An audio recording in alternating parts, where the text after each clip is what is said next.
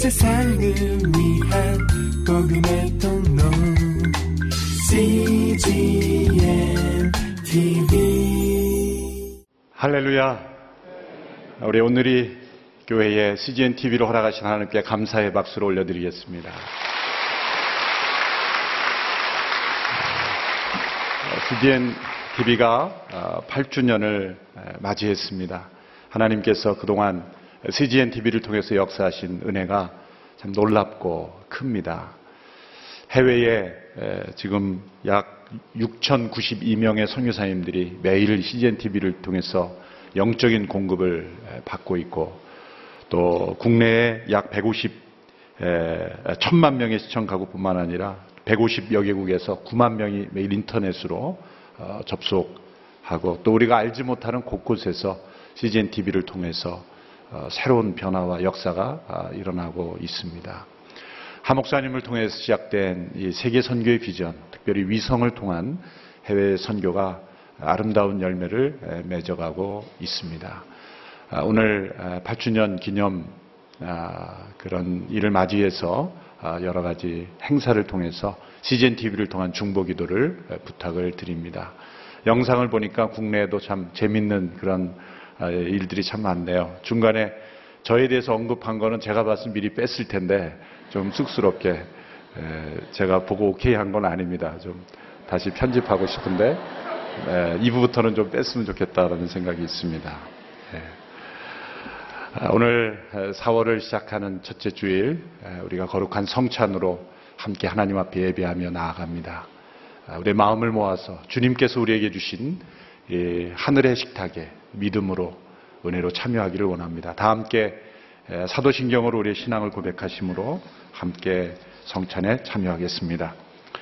전능하사 전지를 만드신 하나님 아버지를 내가 믿사오며 그 외아들 우리 주 예수 그리스도를 믿사오니 이는 성령으로 잉태하사 동정녀 마리아에게 나시고 본디오 빌라도에게 고난을 받으사 십자가에 못 박혀 죽으시고 장사한 지 사흘 만에 죽은 자 가운데서 다시 살아나시며 하늘에 오르사 전능하신 하나님 우편에 앉아 계시다가 저리로서 산자와 죽은 자를 심판하러 오시리라 성령을 믿사오며 거룩한 공회와 성도가 서로 교통하는 것과 죄를 사하여 주시는 것과 몸이 다시 사는 것과 영원히 사는 것을 믿사옵나이다. 아멘. 함께 찬양하며 떡을 받도록 하겠습니다.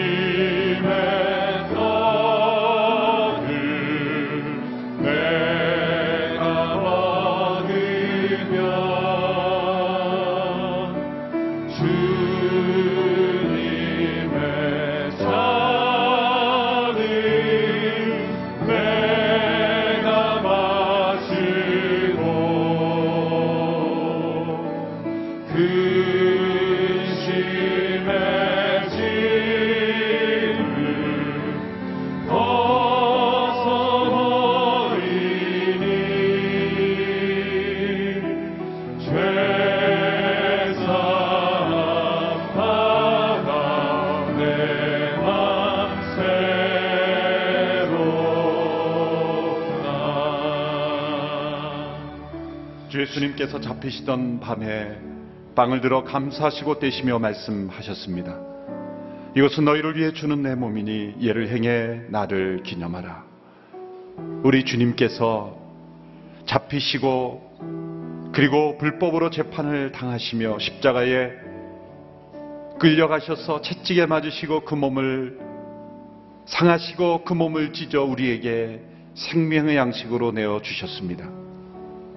우리가 그 몸을 받지 아니하면 우리가 그 몸에 참여하지 아니하면 우리에게는 생명이 없습니다. 우리를 그리스도의 몸 안으로 함께 참여케 하기 위해서 우리 주님은 그 몸을 찢으심으로 우리에게 하늘의 양식이 되어 주셨습니다. 오늘 우리가 받은 이 작은 떡을 참여할 때 이 떡이 우리의 몸의 일부가 되듯이 우리가 예수 그리스도를 믿음으로 그의 몸의 한 지체가 됨을 고백하며 이 떡의 참여로 하늘의 백성이 되며 그리스도의 몸이 되며 이 땅에 속한 인생이 아니라 하늘에 속한 인생으로 살 수 있음을 감사하며 이 떡에 참여할 수 있게 되기를 바랍니다. 살아계신 아버지 하나님, 그 아들 독생자 예수 그리스도의 몸을 찢으심으로 우리에게 하늘의 식탁에 참여할 수 있는 은총을 주셔서 감사합니다. 이 떡에 감사함으로 참여합니다. 회개함으로 참여합니다. 이 떡이 없으면 살 수 없음을 고백하며 참여합니다. 너희가 내 안에 있지 않으면 아무것도 할 수 없느라고 하신 그 말씀이 나의 믿음의 고백이요 삶의 고백인 것을 주 앞에 고백합니다. 주님, 이 떡에 참여할 수 있음을 감사하며 이 하늘의 식탁으로 회복되는 이 시간이 되게 하여 주시옵시고 이 세상의 양식으로 상처받고 그리고 방황하는 인생이 아니라 하늘의 양식으로 배불림을 얻고 승리하며 살아가는 우리의 인생이 되게 하여 주시옵소서. 예수님의 이름으로 기도하옵나이다. 아멘. 함께 떡에 참여하겠습니다.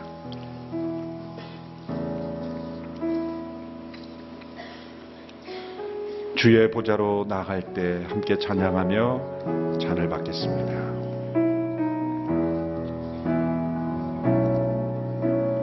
주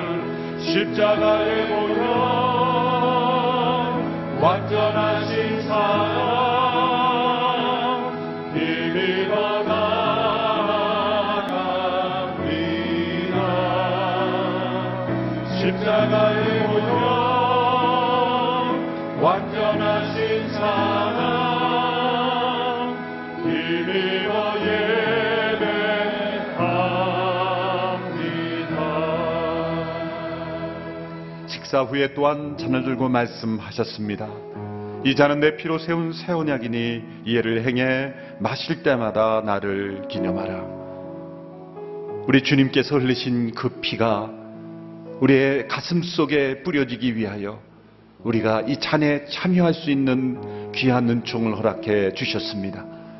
주님의 피를 마시지 아니하면 주님의 피가 나의 심령을 섭지지 아니하면 주님의 피가 나의 죄와 허물을 덮어주지 아니하면 우리는 하나님 앞에 설 수 없습니다. 오직 이 잔에 참여함으로만 이 피로 씻어야만 우리는 주 앞에 설 수 있게 되는 것입니다. 이 잔에 참여함으로 하나님을 아바 아버지라 담대하게 부를 수 있음을 감사하시기를 원합니다. 이 잔에 참여함으로 우리가 순전한 믿음과 깨끗한 마음으로 하나님 앞에 나갈 수 있게 됨을 감사하며 이 잔에 참여할 수 있게 되기를 바랍니다. 내 힘운과 지식과 재물과 그 어떤 것으로도 씻을 수 없었던 나의 죄, 나의 허물, 나의 상처가 이 잔으로 씻어줄 수 있음을 믿음으로 감사하며 이 잔에 참여할 수 있게 되기를 원합니다. 사랑하시는 주님, 나의 죄와 허물을 씻어주심을 감사합니다. 주님의 피 흘리심으로 내가 핏부림을 얻어 용서받았고 그리고 아버 아버지라 부를 수 있는 은혜를 허락하심을 감사합니다. 주님 이 잔에 참여함으로 우리가 나음을 얻었고 회복을 얻었고 고침받았음을 감사합니다. 영원한 생명을 얻었으니 날마다 보혈의 공로를 의지하며 살아가는 인생이 되게 하여 주시옵시고 내 힘과 내 뜻이 아니라 주님의 뜻과 주님의 능력을 힘입어 날마다 보혈의 능력으로 승리하며 살아가는 인생이 될 수 있도록 역사하여 주시옵소서 예수님의 이름으로 기도하옵나이다. 아멘. 함께 잔에 참여하겠습니다.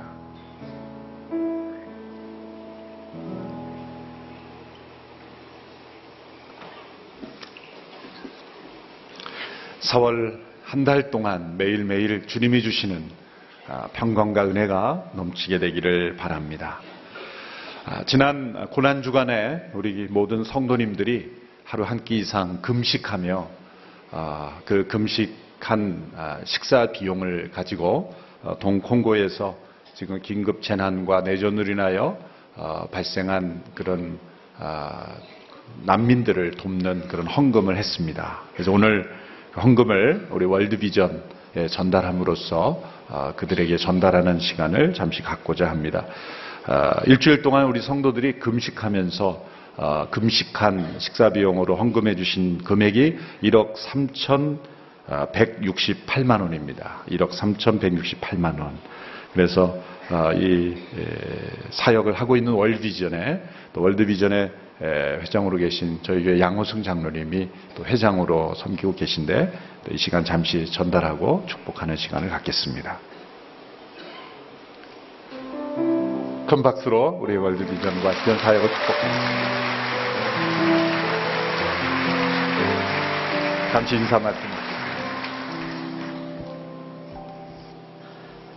아, 목사님이 이제 말씀해 주신 대로 지금 동 콩고 지역 루안다와 절경입니다만은 작년 말부터 어, 내전이 일어나서 지금 160만의 피난민들이 어, 생겼고 또 아직도 전쟁이 계속되고 있습니다. 여러분도 잘 아시다시피 월드비전은 어, 6.25 동란 한국 전쟁 중에 생겨가지고 어, 200만의 전쟁고와 100만의 미망인들을 이렇게 성격이어서 세하는 기관입니다. 이제는 세계 98개국의 아, 국제 기독교 구호와 개발개혁원으로 성장했습니다마는 월드비전은 어, 이번에 아, 동콩고 지역을 어, 최상급의 재난기관 카다고리 쓰려라고 부릅니다마는 선포하고 지금 김극 식량과 아, 식수의 공급을 하고 있고 또 어린아이들의 쉘터와 또 어, 김국 교육 같은 사역을 하고 있습니다. 아, 여러분 성금 모아주신 걸 월드비전은 어, 저희들이 주님이 보내주신 청지기로서 잘 사용하고 이렇게 사역하게 하겠습니다. 감사합니다.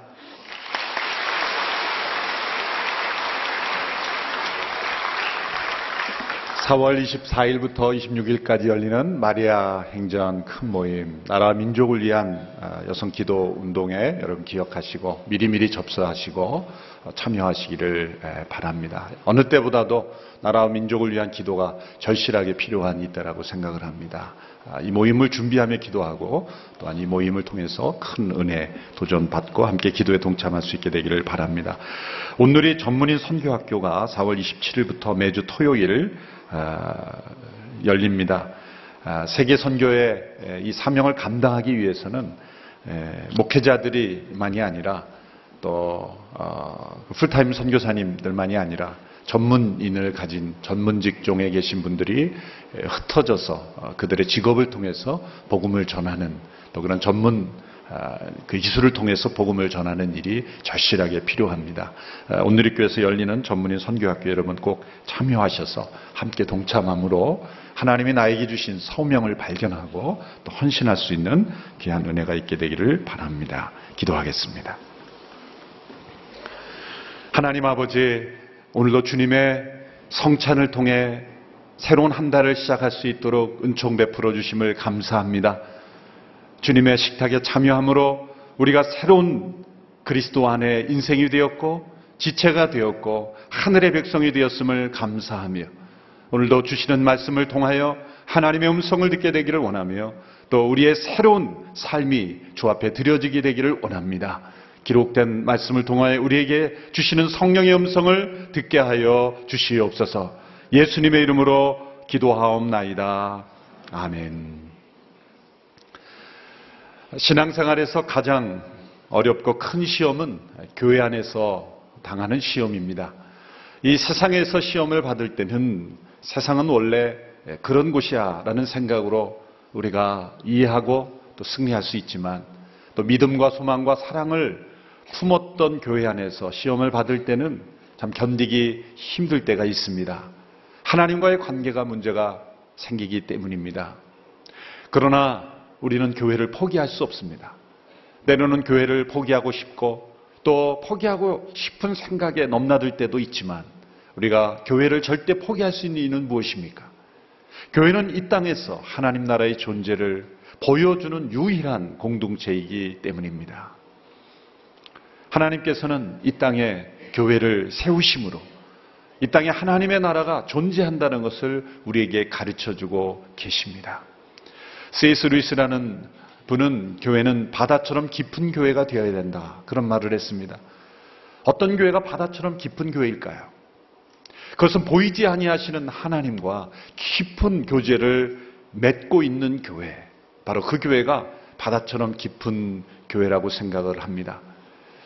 교회를 설명할 때 흔히 보이는 교회와 보이지 않는 교회로 나누어서 어, 학자들은 설명합니다. 보이는 교회는 교회의 조직, 제도, 교파, 교회 안에 있는 프로그램, 심지어 건물, 심지어는 예수 그리스도를 주로 고백하며 진짜 예수 믿지 않고 다른 목적으로 교회에 출석해서 다니는 사람들까지도 다 포함해서 보이는 교회다. 그렇게 말하죠. 보이지 않는 교회는 무엇일까요? 정말 순수하게 거듭난 하나님 나라의 백성들. 이 땅에 살지만 하늘의 삶을 사는 신실한 성도들. 하나님의 나라를 매일 삶 속에서 체험하는 그리스도의 몸된 지체. 바로 이것이 보이지 않는 교회다. 그렇게 설명하는 거죠. 왜냐하면 육신의 눈으로 볼 때는 우리가 잘 구별하기가 어렵기 때문인 것입니다. 우리의 목표는 보이는 교회가 아닙니다. 보이지 않는 교회입니다. 보이지 않는 교회가 목표가 될 때 보이는 교회도 깨끗해집니다. 보이는 교회 안에 일어나는 많은 문제들이 있습니다. 우리가 교회 안에 생기는 문제들, 상처를 주고받는 문제들, 어려운 문제들은 다 보이는 교회에 속한 내용들입니다. 어떻게 보이는 교회가 건강해질까요? 교회가 끊임없이 보이지 않는 교회를 추구할 때, 그 보이지 않는 교회 깊은 뿌리를 내릴 때, 교회는 건강해지는 거죠. 새로워지는 거죠. 오늘부터 시작되는 에베소서 말씀은 우리에게 보이지 않는 교회의 모습을 우리에게 보여주고 있습니다. C.S. 루이스가 말한 대로 깊은 교회, 바다처럼 깊은 교회. 그 바다처럼 깊은 교회가 어떤 교회인가? 하나님께서 원하시는 교회, 기뻐하시는 교회, 그리고 성령님께서 운행하시는 교회. 그 교회가 어떤 모습인가? 그리고 어떤 모습이어야 하는가를 우리에게 가르쳐 주시는 성경이 바로 에베소서입니다. 한 목사님께서 1999년도에 이 에베소서 설교를 하셨죠. 하나됨의 열망이라는 책으로 어, 잘 출판이 되어 있는데 이 에베소서 강해를 여러분이 들으시는 가운데 꼭 한번 읽어보시기 바랍니다. 얼마나 참 이해하기 쉽고 또 은혜스럽고 또 간결하게 설명을 잘 해주셨는지 그 원고를 제가 그냥 읽고 싶은 생각이 예, 들 정도입니다. 아마 제 설교는 어려울 것으로 예상이 됩니다. 이 에베소서의 말씀을 읽으면 이 교회에 대한 아름다운 하나님의 비전, 삼위일체 하나님의 놀라운 계획이 교회 안에서 어떻게 이루어지는가, 어떻게 교회를 예, 일하셨는가. 교회는 우리의 일이 아니라 하나님의 일이다. 교회는 우리의 모임이 아니라 삼위일체 하나님의 계획 가운데 있었고 삼위일체 하나님의 역사하심으로 지금 우리에게 나타난 것이다. 우리 눈에 보이는 교회의 여러 가지 모습들이 진정한 교회의 본질은 아니라는 거죠. 그 교회의 본 깊은 본질을 우리가 깨달을 때 교회는 새로워질 수 있고 교회다워지고 교회를 통해 하나님의 나라가 이 땅 가운데 나타날 수가 있다는 거죠. 그래서 에베소서의 중요한 특징은 바울 선실에 나타나는 신약에 나타나는 여러 서신들 가운데 나타나는 교회 문제들에 대한 언급이 없다는 것입니다. 이 신약 성서에는 그 당시에 있던 15개 교회 이름이 나타나는데 안디옥 교회나 에루살렘 교회만 제외하고 나머지 모든 교회에 대한 문제들이 다 나타납니다. 데살로니가 어, 교회는 주님의 재림을 너무 강하게 믿는 나머지 아무것도 하지 않고 일도 하지 않고 그저 하늘을 쳐다보면서 예수님이 어떤 구름을 타고 오시나 그런 생각만 하고 있었던 성도들이 있었다는 거죠. 그 문제에 대한 재림의 문제를 해결해 주고 또 고린도 전서 고린도 교회는 참 문제가 많았죠. 까다로운 사람들도 많았죠. 논쟁도 많았죠. 분파도 많이 일어났죠. 그 모든 문제들에 대한 대답을 적어주고 있죠. 갈라디아 교회는 과거 율법주의로 돌아가려는 사람들 때문에 정말 그리스도 안에서 주어진 복음의 자유가 무엇인지를 설명해 주고 있습니다. 또 골로새서는 영지주의가 라는 이단이 등장하고 있죠. 많은 이런 교회의 문제들에 대해서 언급하고 있는데 그런데 에베소서에는 이런 문제에 대한 언급이 전혀 없다는 거죠.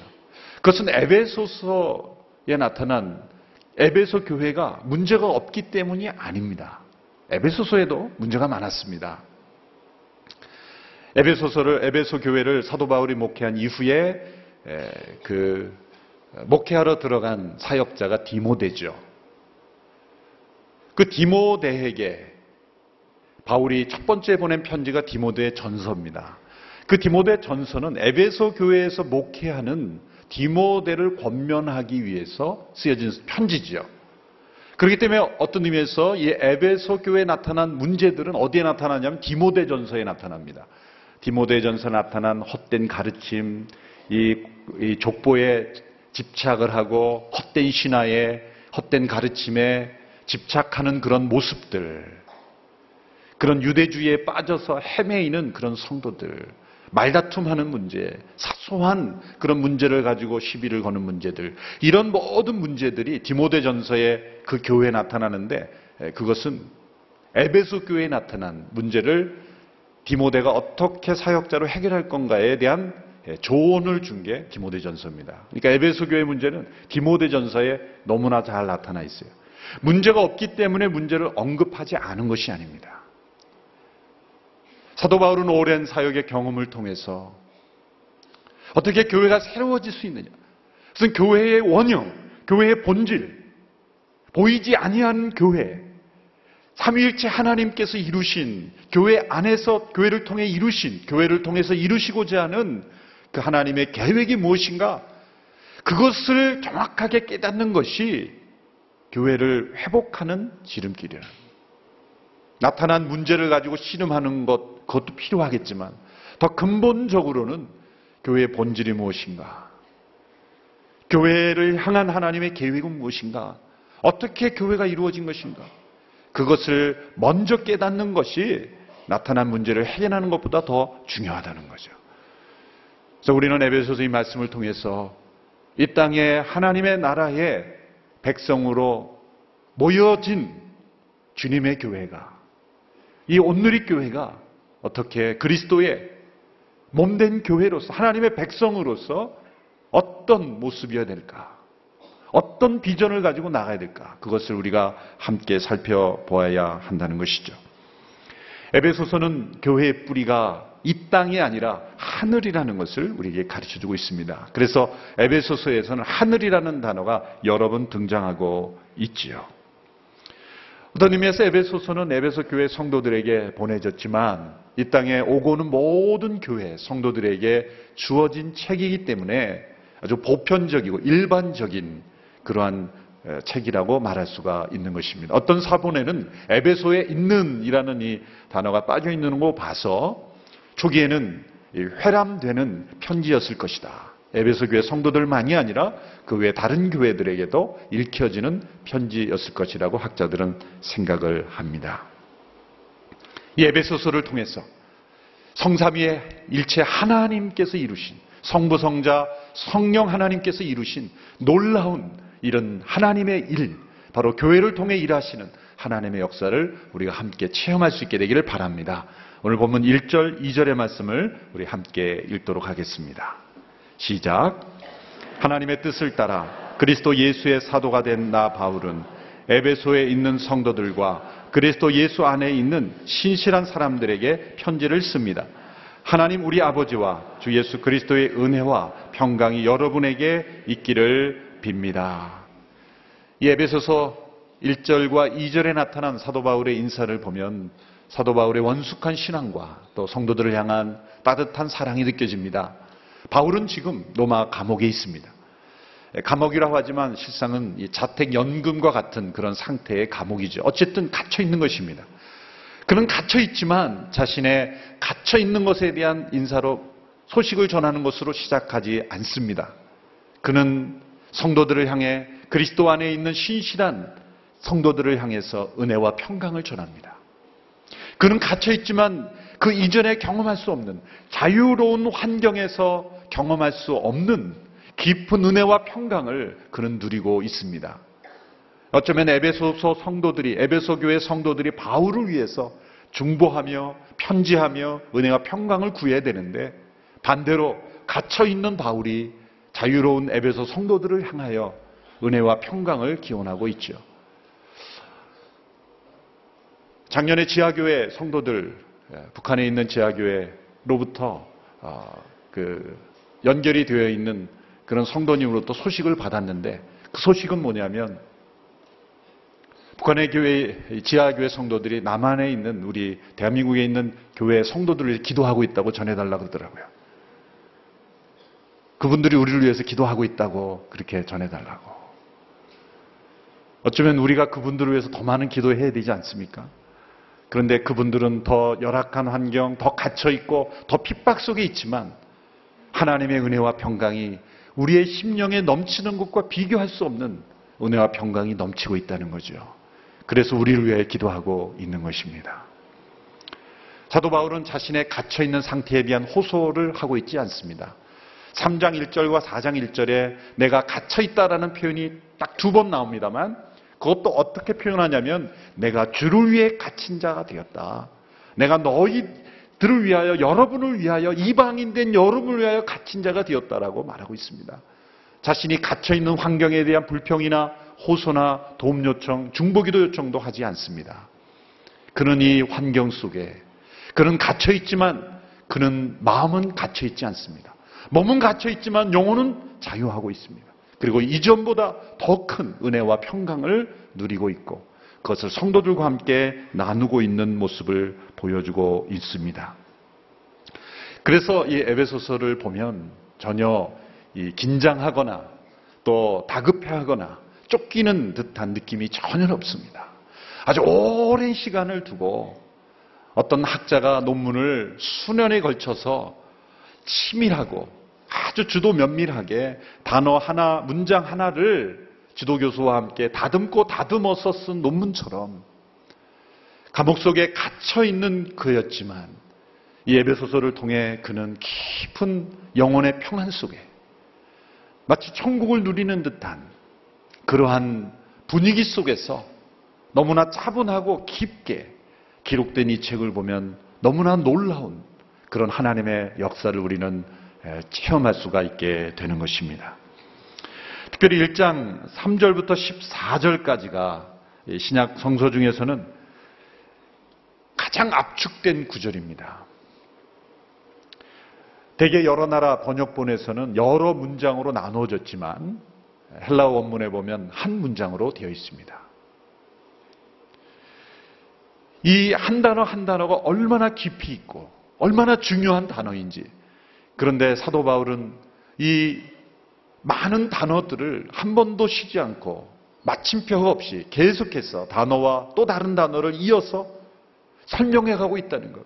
아마 이 편지를 쓰면서 그는 한 단어를 쓰면서 또 다른 단어가 떠오르고 또 다른 단어가 성령 안에서 떠오를 때 중단될 수 없는 마침표를 찍을 수 없는 그런 성령의 감동에 따라서 문장을 써내려 갔던 것으로 보입니다. 그러나 그 모든 문장이 얼마나 깊이 있는 논리를 우리가 받은 구원의 비밀, 하나님의 놀라운 구원 계획을 우리에게 잘 설명해 주고 있는지 모릅니다. 이 3절부터 14절까지를 우리는 3주에 걸쳐서 나누어서 설명해 드릴 텐데 이 문장은 3절에서 보면 찬양합니다라는 단어로 시작합니다. 하나님 곧 우리 주 예수 그리스도의 아버지를 찬양합니다. 우리나라 성경에 하나님을 시작했지만 원문에는 찬양합니다. 그런 단어로 시작이 됩니다. 복이 있을지어다라고 번역하는 것이 더 정확합니다. 사실은 하나님께 어떻게 복을 우리가 드리겠습니까? 하나님께는 우리가 어떻게 복을 드립니까? 하나님이 우리를 복을 주시는 것은 당연한 것이죠. 하나님은 복을 주시는 분입니다. 그런데 사도 바울은 성령 안에서 지금 하나님께 복을 올려드리고 있어요. 어떤 의미에서 맞지 않는 것처럼 보입니다. 하나님께만 쓰여지는 이 단어가 여기 쓰여진 거예요. 우리가 하나님께 올려드리는 복은 뭐가 되겠습니까? 우리가 어떤 것을 들어도 하나님은 더 복되게 되시는 분이 아니에요. 하나님은 축복의 근원이시고 언제나 우리에게 복을 주시는 분이지 우리로부터 복을 받는 분이 아닙니다. 단 한 가지 하나님이 받으시는 인간으로부터 받는 복이 있어요. 그건 뭡니까? 하나님이 만복의 근원이시며 우리를 복되게 하시는 분이라는 것, 나에게 주어진 모든 것이 하나님의 축복이라는 것을 인정하며 고백하며 감사하며 하나님께 찬양할 때 하나님 것을 복으로 받으시는 거예요. 그것을 찬양이라고 하는 겁니다. 송축이라고 말하는 거죠. 경배라고 말하는 겁니다. 그것이 하나님께 드리는 우리의 복입니다. 하나님은 그, 그 복은 받으세요. 여러분 하나님께 복을 올려드리는 저와 여러분이 되기를 바랍니다. 찬양합니다. 라로 시작이 돼요. 14절 마지막에는 어떻게 끝납니까? 하나님의 영광을 찬미하는 것입니다. 하나님의 영광을 찬미하는 것입니다. 하나님의 영광을 찬미하기 위한 것. 하나님의 영광에 대한 찬미로 끝나고 있어요. 찬양으로 시작해서 찬미로 끝나고 있는 거예요. 이 한 문장 안에 담겨진 놀라운 하나님에 관한 비밀들, 교회에 관한 비밀들이 찬양으로 올려드리고 있다는 것이죠. 찬양의 내용인 것입니다. 여러분 이 문장들을 보면 총 202개의 단어로 구성된 이 단어들이 얼마나 압축적이고 하는지 이 해석하기가 참 어떤 때는 힘들 때가 있습니다. 그래서 학자들은 이 한 문장을 가리켜 여러 별명들을 많이 붙인 것을 우리가 알 수 있습니다. 어떤 분은 웅장한 대문가도 같다 그랬고, 어떤 분은 수많은 고리를 이어놓은 황금 사슬이라고도 했고, 어떤 분은 오페라 서곡과도 같다. 또 어떤 분은 산을 굴러 내려오는 눈덩이가 점점점 부피가 커지는 것 같다. 그러한 별명을 붙이기도 했습니다. 그러나 중요한 것은 바울이 모든 단어들을 가지고 하나님을 찬양하고 있다는 거예요. 이런 지식들을 가지고 자신의 지식을 자랑하는 것이 아니라 하나님께 찬미의 노래를 드리고 있다는 거예요. 찬양의 가사라는 거죠. 대개 사람이 감정적으로 감격스러우면 논리적이기 쉽지 않습니다. 근데 사도 바울은 지금 하나님을 향한 감격의 그 순간을 경험하면서도 논리적이다는 거예요. 불붙은 논리다. 이렇게 말할 수가 있는 거예요. 얼마나 감동적인 말씀인지 모릅니다. 바울이 이렇게 감격적인 찬양을 하나님께 드리는 이유가 무엇입니까? 그것은 주 예수 그리스도의 아버지께서 우리에게 복을 주셨기 때문이에요. 3절의 말씀입니다. 우리 3절 말씀 같이 읽겠습니다. 시작. 하나님 곧 우리 주 예수 그리스도의 아버지를 찬양합니다. 하나님은 그리스도 안에서 하늘에 속한 모든 신령한 복으로 우리에게 복을 주시는 분입니다. 하나님을 찬양하는 가장 중요한 이유는 그리스도 안에서 하늘에 속한 모든 신령한 복을 주셨기 때문이다. 정말 이 단어 하나하나가 너무 중요하죠. 이 복은 그리스도 안에서 받는 복입니다. 그리고 하늘에 속한 복입니다. 그리고 신령한 복입니다. 신령한 복은 성령을 통해서 성령 안에서 주시는 복이라는 거죠. 따라서 이 신령한 복을 주시는 분은 성부 하나님이 복을 주시는데 성자 예수 그리스도 안에서 성령을 통해 주시는 복이다. 삼위일체 하나님이 주시는 복이다. 그런 뜻이죠. 하늘에 속한 복. 하늘의 복. 성령을 통해서 그리스도 안에서 하나님께서 주시는 복. 그 모든 신령한 복을 우리에게 주셨기 때문에 하나님을 찬양하고 있는 것입니다. 여러분 이 복을 누리고 있습니까? 이 세상의 복이 아니라 하늘에 속한 신령한 복으로 인해서 기뻐하는 영혼은 사도 바울처럼 지금 갇혀 있지만 자유로운 영혼이 되며 그리고 다른 사람이 보기엔 불행한 상황처럼 보이지만 그는 너무나 기뻐서 감동적으로 다른 영혼들을 위하여 중보하며 기도하며 안타까워하며 하나님과 더불어 정말 기쁜 감동을 누리고 있을 수 있다는 거예요. 여러분 이 복을 우리가 함께 누릴 수 있게 되기를 축원합니다. 이제 사도 바울은 이 복을 구체적으로 설명하고 있습니다. 제일 처음으로 하늘에 속한 신령한 복들을 열거하면서 이제 제일 첫 번째 복을 설명하는 것이 4절로 6절입니다. 4절의 말씀을 같이 읽겠습니다. 시작. 하나님은 세상이 창조되기 전에 그리스도 안에서 우리를 선택하셔서 사랑 가운데 그 앞에 거룩하고 흠이 없게 하셨습니다. 우리가 받은 하늘에 속한 신령한 복 중에 최고의 복으로 제일 먼저 언급한 것은 바로 선택의 축복입니다. 이 선택의 교리는 정말 가장 어려운 교리 중에 하나입니다. 하나님이 하신 일을, 하나님께서 하신 일을 우리가 판단하려고 하는 일이기 때문입니다. 그래서 판단하려고 하면 복잡해집니다. 그러나 받아들이고 고백하면 쉬워집니다. 저도 설교를 준비하면서 선택 교리에 대한 책을 두 권 읽었는데 결론은 머리가 복잡해져서 잠이 안 온다는 거죠. 선택은 내가 하나님 입장에 돌아가서 깨닫는 것이 아닙니다. 하나님께서 주신 구원의 복을 누리는 사람이 예수 그리스도 안에서 과거를 되돌아볼 때 깨닫게 되는 신앙의 고백이에요. 신앙의 고백입니다. 그 사도 바울도 이 선택에 대한 사상을 로마서 9장에 설명하고 있어요. 로마서 8장까지 그리스도 안에서 받는 구원의 축복, 예수님을 만나 예수님 안에서 십자가에 못 박히고 그리스도 안에 거하게 됨으로써만 발견할 수 있는 것이 바로 선택입니다. 그래서 9장에 가서야 하나님의 선택이 등장하는 거죠. 예정론의 대가라고 하는 요한 칼빈도 그의 로마서 강해, 기독교 강의를 쓰면서, 기독교 강의를 쓰면서 구원에 대한 설명을 다한 이후에야 선택에 대한 설명을 했어요.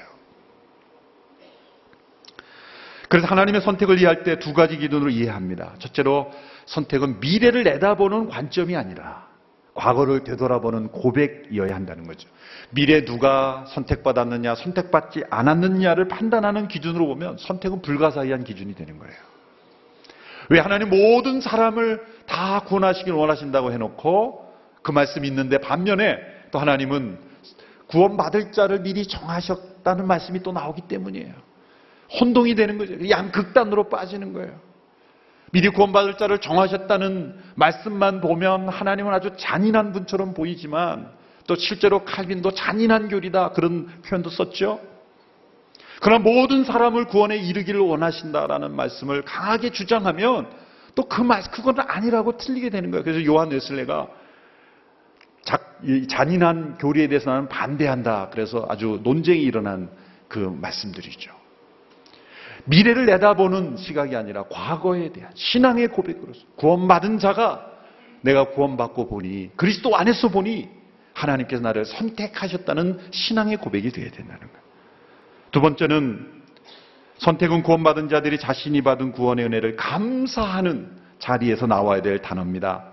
나는 선택받았어. 나는 선택받았기 때문에 어떻게 살아도 상관없어. 하나님 나는 보장하셨어.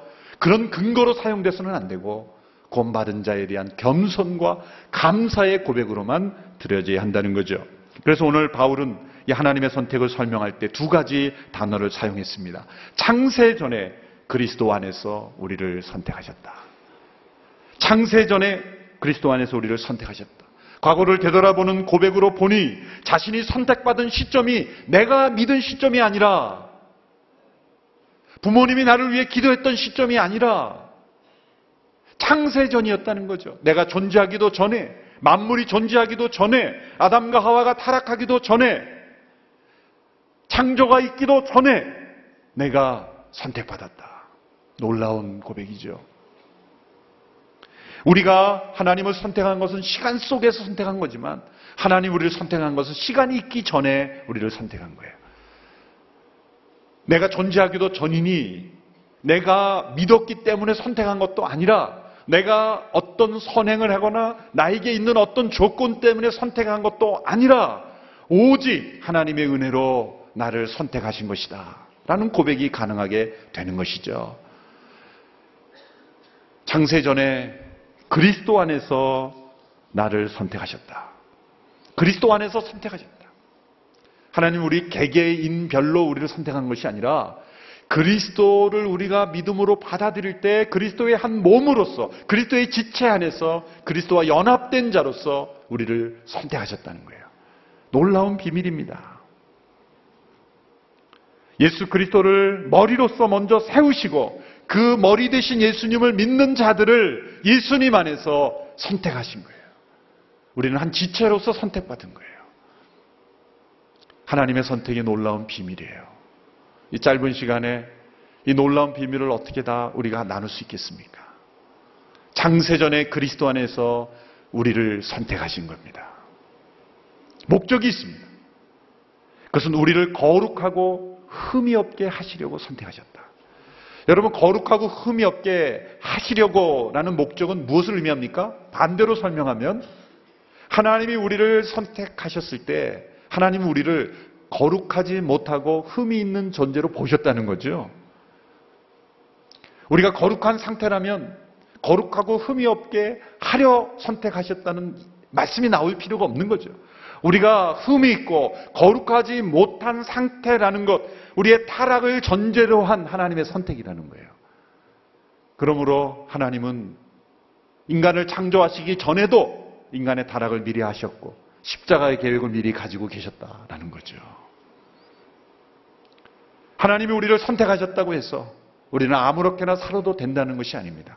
하나님의 선택은 우리로 하여금 더욱 거룩하게 하고 더욱 겸손하게 하고 하나님 앞에 더 나아가게 하는 그러한 능력이 되는 것입니다. 어떻게 하나님께서 우리를 선택하심으로 거룩하고 흠이 없게 하십니까? 놀라운 것은 하나님의 선택을 받은 사람들은 하나님 앞에서 거룩을 선택하며 살아가게 된다는 거예요. 하나님의 선택받은 사람들은 선택할 수 있는 능력을 갖게 된다는 거예요. 예전에 우리가 그리스도 밖에 있었을 때는 예수님의 십자가를 경험하지 못했을 때는 선택하는 모든 것이 다 죄였습니다. 죄를 지을 수밖에 없는 존재였습니다. 선택하는 것마다 하나님과 상관없는 것이었습니다. 그러나 하나님의 선택으로 그리스도 예수 안에서 선택된 자가 되었을 때 우리는 하나님을 선택할 수 있게 되었다는 거예요. 죄를 거부하고 의를 선택할 수 있는 능력을 가지게 되었다는 거죠. 선택할 능력을 부여받았다는 거예요. 그래서 내가 그리스도 안에서 창세전에 선택받았는지 안 받았는지를 알려면 아주 중요한 시금석이 있어요. 내가 거룩을 추구하고 있는가? 내가 거룩한 삶을 선택하고 있는가? 아닌가? 아, 나는 그런 선택은 하고 있지 않은데 여러분 불안하십니까? 혹 이런 생각 안 들어보셨어요? 나는 그리스도 안에서 선택받은 사람인가? 그렇지 않은가? 그런 고민해 보신 적 있으시죠? 답을 드리겠어요. 그런 고민 한 분은 반드시 선택받은 분입니다. 왠지 아십니까? 선택받지 못한 사람은 그런 고민을 안 해요. 일평생 안 합니다. 하나도 고민 안 해요. 그런 고민 자체가 하나의 선택이에요. 생각의 선택이죠. 그 많은 생각 중에서 내가 하나님의 선택받은 자인가 아닌가를 고민하는 것 자체가 생각의 선택이죠. 거룩한 선택입니다. 그런 고민으로부터 출발하는 거예요. 그런 안타까움부터 아픔부터 시작하는 겁니다. 거룩하고 흠이 없는 삶으로 우리를 인도하실 때 하나님이 우리를 선택하심으로 우리 안에 하나님을 선택할 능력을 부어 주셔서 우리를 하여금 거룩하고 흠이 없는 삶으로 나가게 하시는 것입니다. 그 선택의 구체적인 내용은 뭡니까? 우리를 하나님의 자녀가 되게 하시는 게 5절의 말씀 같이 읽습니다. 시작. 하나님은 그분의 기뻐하시는 뜻을 따라 우리를 예정하셔서 예수 그리스도로 말미암아 하나님의 양자가 되게 하셨습니다. 이 4절에 나타난 하나님의 선택이 구체적인 실행으로 나타난 것이 바로 하나님의 양자들이 되게 하는 거예요. 이런 질문을 합니다. 하나님께서 인간이 타락할 줄을 알면서도 왜 창조하셨는가? 이렇게 대답하는 거죠. 창조로 인한 인간의 존귀함보다 하나님의 양자가 됨으로 인한 존귀함이 훨씬 더 크기 때문이다. 단지 창조된 피조물로서만이 아니라 스스로 잘못 선택했지만 십자가로 회복한 그래서 하나님의 양자가 되었을 때 회복된 하나님의 관계가 더 친밀하고 더 존귀하고 더 축복이기 때문이다. 라는 거죠. 왜 양자입니까? 유일한 아들은 예수 그리스도이시기 때문이에요. 유일한 아들 예수 그리스도 그리고 우리 모두는 다 양자예요. 근데 로마 시대에는 친자나 양자나 법적으로 똑같은 어떤 차별도 없이 동일한 권한과 축복을 누렸다 그래요. 감정적인 거는 조금 뭐 다를지 모르겠지만 법적인 상속이나 모든 것은 다 똑같았다는 거예요. 그래서 이 말씀을 받을 때 문화적으로 이것은 그 해석하면 안 됩니다. 그러니까 하나님의 양자됨은 어떤 시대를 기준으로? 로마 시대를 기준으로. 예, 한국도 아니고 미국도 아니고 어떤 시대도 아니고 양자에 대한 법이 바뀌더라도 우리는 로마 시대로 다시 들어가야 되는 거예요. 로마 시대에 하나님께서 양자에게 주는 동일한 은혜, 예수 그리스도에게 주시는 하나님 나라의 상속권을 우리 모두에게 동일하게 주셨다는 거예요. 그러므로 하나님의 양자가 된 것은 하늘의 모든 신령한 복을 받는 채널이 되는 거예요. 복을 구하는 자가 되지 말고 하나님의 양자됨을 깊이 묵상하십시오. 그럼 그 안에 복이 다 들어있다는 거예요. 또 하나의 중요한 목적이 있습니다. 6절에 가면 다시 한번 하나님의 선택의 목적을 설명합니다. 그것은 우리에게 거저 주신 하나님의 은혜의 영광을 찬미하게 하려는 겁니다. 1장 6절의 말씀을 같이 읽습니다. 시작. 이는 하나님이 그분의 사랑하시는 아들 안에서 우리에게 거저 주신 하나님 은혜의 영광을 찬미하게 하기 위한 것입니다. 이 구절은 하나님의 선택은 선교적 목적이 있다는 걸 말씀하고 있는 것입니다. 우리를 거룩하고 흠이 없게 하시고 하나님의 양자됨으로 하늘에 속한 모든 것을 상족하게 하시는데 더 중요한 목적은 거저주시는 하나님의 은혜의 영광을 찬미하는 삶. 이거는 선교적 목적이라는 거죠. 왜 선택의 교리가 교리적 사변과 논쟁에 십사입니까? 방향을 잃어버렸기 때문이에요. 선택이라는 건 언제나 하나님의 선교를 향해 나가고 있다는 거예요. 이스라엘 백성을 왜 선택했습니까? 열방의 복의 근원이 되게 하시는 거예요. 하나님이 선택하셨으면 나 혼자만 잘 살고 나 혼자만 하늘의 복을 누리게 하신 게 한 것이 아니라 나를 통하여 나를 선택하심으로 인하여 나의 고백을 통하여 나의 찬양을 통하여 그 누군가가 하나님의 영광을 보게 하시기 위한 거예요. 그리고 그들도 하나님의 선택을 누리게 하시기 위한 것입니다. 무엇을 위해 선택됐는지를 모르면 선택의 교리는 일부만 사랑하시는 하나님의 편협한 사랑이요 잔인한 교리가 되고 마는 거예요. 그러나 무엇을 위해 선택된지를 알면 하나님의 선택은 닫힌 선택이 아니라 열린 선택이라는 것을 우리는 알게 되는 겁니다. 극단적인 칼빈주의자들이 말하는 것처럼 하나님의 선택은 닫혀 있다고 저는 칼빈주의 신학을 배웠지만 저는 그 부분은 열고 싶어요. 하나님의 선택은 열려 있다. 그리스도 예수 안에서 열려 있다. 모든 사람을 구원하시기 원하시는 예수 그리스도의 복음을 듣고 영접하는 자마다 믿는 자마다 하나님의 선택 가운데 들어올 수 있게 되는 것이에요. 그리고 그들도 나도 창세전에 그리스도 안에서 선택받은 자구나 라고 고백할 수 있게 하는 열린 하나님의 선택. 이것이 우리를 선택하신 하나님의 목적입니다. 우리가 이웃 가운데 하나님의 은혜의 영광을 찬미할 때 그들도 하나님의 선택받은 자가 되며 우리가 열방 가운데 하나님의 은혜 영광을 찬미하게 될 때, 그 선교지에서 하나님의 은혜 영광을 찬양하고 높여드릴 때, 예배할 때, 그곳에서 선교가 일어나는 자리에서 하나님의 선택의 축복이 임하게 되는 것입니다. 그러므로 우리는 누가 선택받았고 선택받지 않았나를 따지는 교리가 아니라 하나님의 은혜 영광을 찬미하게 하는 우리로 하여금 예배하게 하고 선교하게 하고 봉사하게 하는 동기로서 하나님의 선택을 이해할 때 이 선택은 열방의 축복의 근원이 되는 것입니다. 하나님의 선택받은 자로서 이 축복을 열방과 나누는 하나님의 선교의 통로가 되는 오늘의 교회가 되기를 주님의 이름으로 축원합니다. 기도하겠습니다. 하나님 아버지, 우리를 창세전에 그리스도 안에서 택하셔서 열방의 축복의 통로 선교의 도구가 되게 하신 것을 감사합니다. 우리에게 거저 주신 이 하나님의 은혜의 영광을 찬미하는 인생이 되게 하여 주시옵소서. 그리고 하나님의 양자 된 자로 하늘에 속한 모든 신령한 축복을 누리는 부요한 인생이 되게 하여 주옵소서. 또한 우리를 선택하신 목적대로 거룩하고 흠이 없는 인생으로 날마다 하나님 나라를 선택하는 우리의 삶이 되게 하여 주시옵시고 우리의 모든 신앙을 통해 삶을 통해 하나님 한 분께 복을 올려드리는 하나님을 송축하며 하나님을 찬양하는 찬미의 인생이 되게 하여 주옵소서. 예수님의 이름으로 기도하옵나이다. 온 세상을 위한 복음의 통로 CGM TV